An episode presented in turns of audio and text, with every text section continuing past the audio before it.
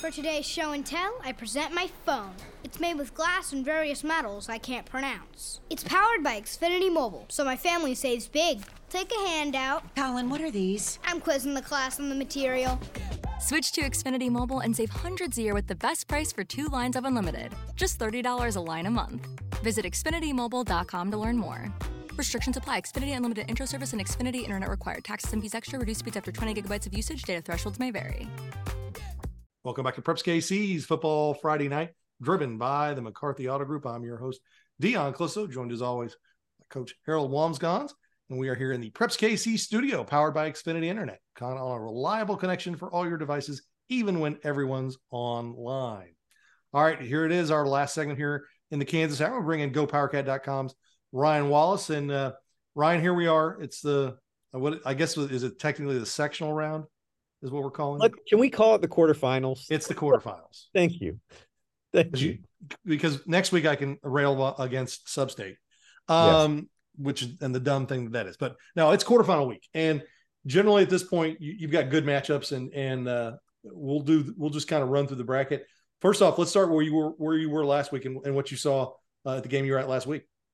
Yeah, so Bishop Miege and Aquinas, uh, a 14-7 battle that I did not expect to be a 14 to 7 battle. Um, you know, Miege was out uh, at least one, if not two, of their kind of starting major weapons on offense. Um, I don't I don't buy into that a whole lot though, Dion, because I, I just felt like schematically and everything they had with the offensive line, they should have probably been able to do more. But also credit to the St. Thomas Aquinas defense. Yeah, they just came in waves and they were tenacious uh, at, at getting to the ball and and limiting any type of big plays. Um, the Aquinas offense nearly gave Miege life there late. Um, but but that's a that was a statement win for Aquinas and um, one that you know again it's it's nothing against Basehor, Tongi, and Atchison that are, that are still left standing on the east side of the bracket, but certainly one that you know if if you're a a betting guy, you know certainly gives an edge to Aquinas to perhaps once again be uh, in the state championship on Saturday, November 25th. So, uh, really impressive uh, showing from Aquinas and you know now we get to see uh, them back home, which is something that you know I'm not sure even they really expected uh, in the quarterfinals to be able to host Basehor Linwood. Who do you like in the west side of that Class Four bracket? Uh, you know, I think Wamego, obviously having been there last year, has kind of been here before, and so you probably give them an edge on Wellington. I saw Wellington earlier this year, as a matter of fact, play Wichita Collegiate, and they're they're a fine you know uh, unit, but I, I, probably would give it to Wamego uh, to get to get out of this round there, and then you look down uh, the bottom half of that, and I I think, and I think I said this last week, that to me is probably where your eventual West champion will come out of. McPherson at seven and three, Andover Central at seven and three. Uh, both of those teams have uh, really good athletes on both sides of the ball, and they'll, they'll toss it around a little bit.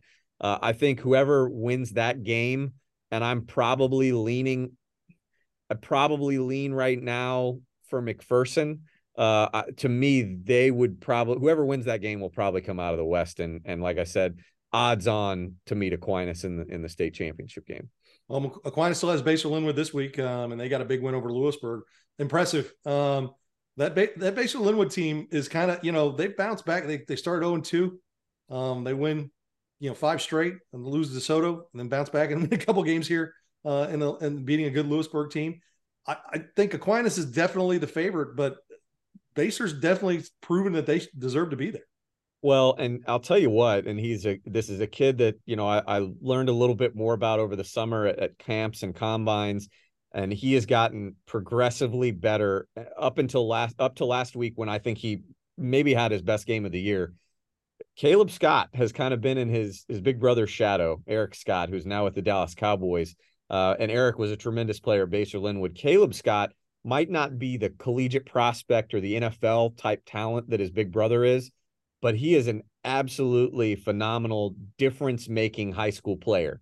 And he's the type of guy, Dion, that if Basehor can get him going, could potentially present a mismatch for Aquinas. That the Aquinas is a great overall defense. Um, but Caleb Scott's the type of guy that, you know, again, they didn't have to see that type of player maybe against Miege last week. They'll have to really keep an eye on on every move that Caleb Scott makes, both on offense and defense for Basehor. He's a really, really fine player.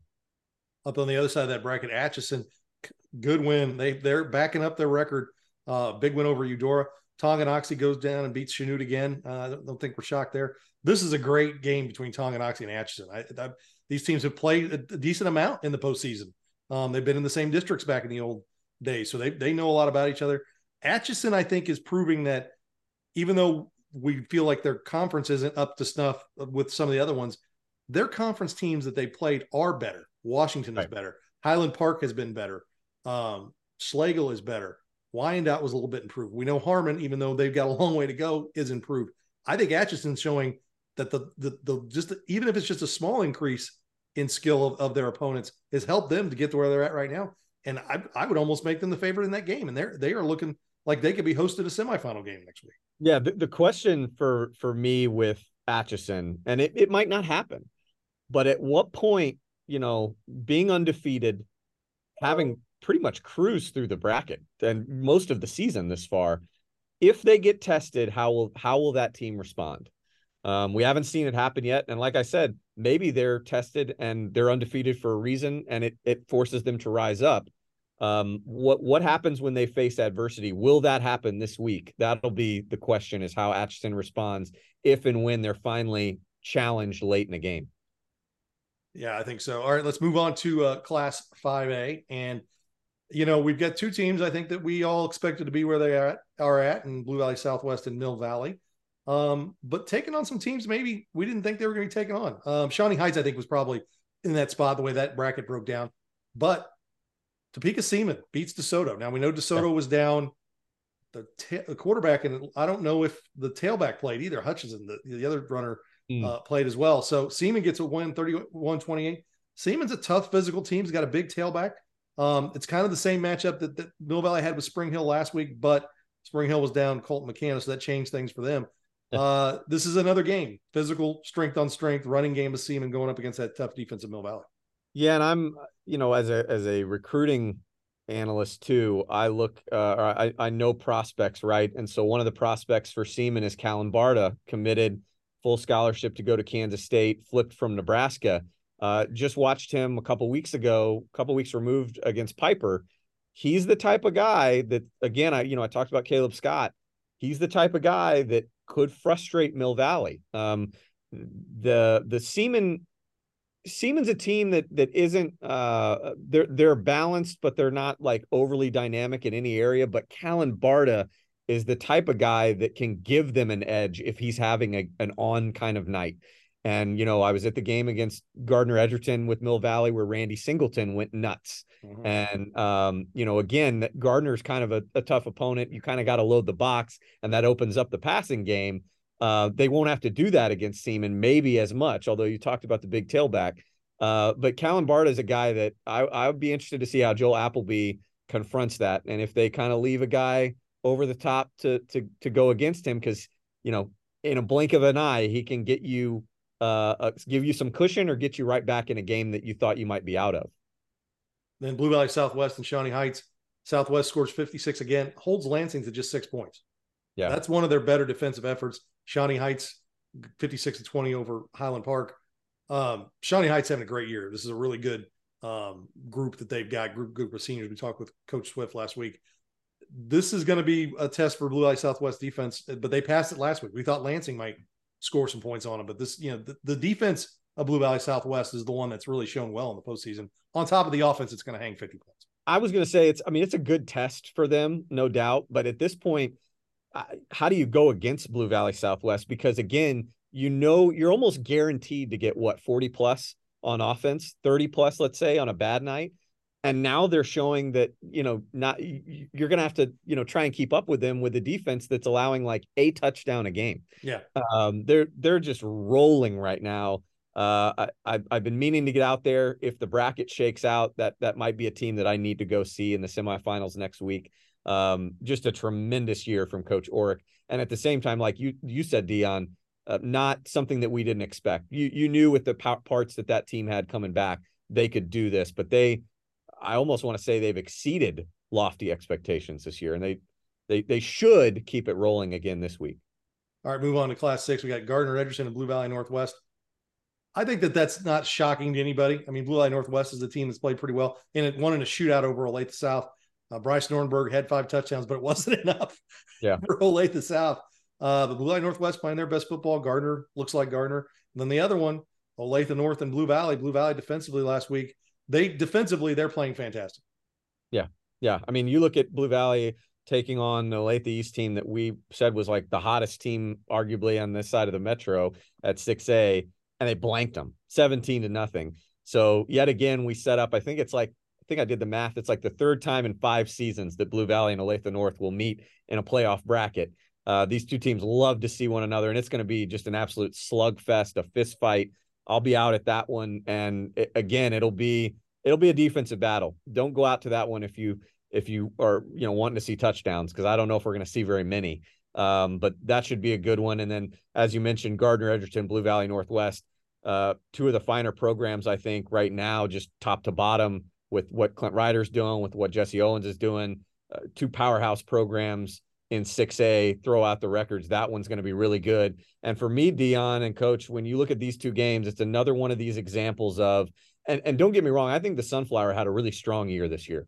But this is another one of those kind of showings of two top dogs in the Sunflower against two teams that got, ba- you know, uh, bullied around a little bit in the EKL. But did that serve them for this type of game?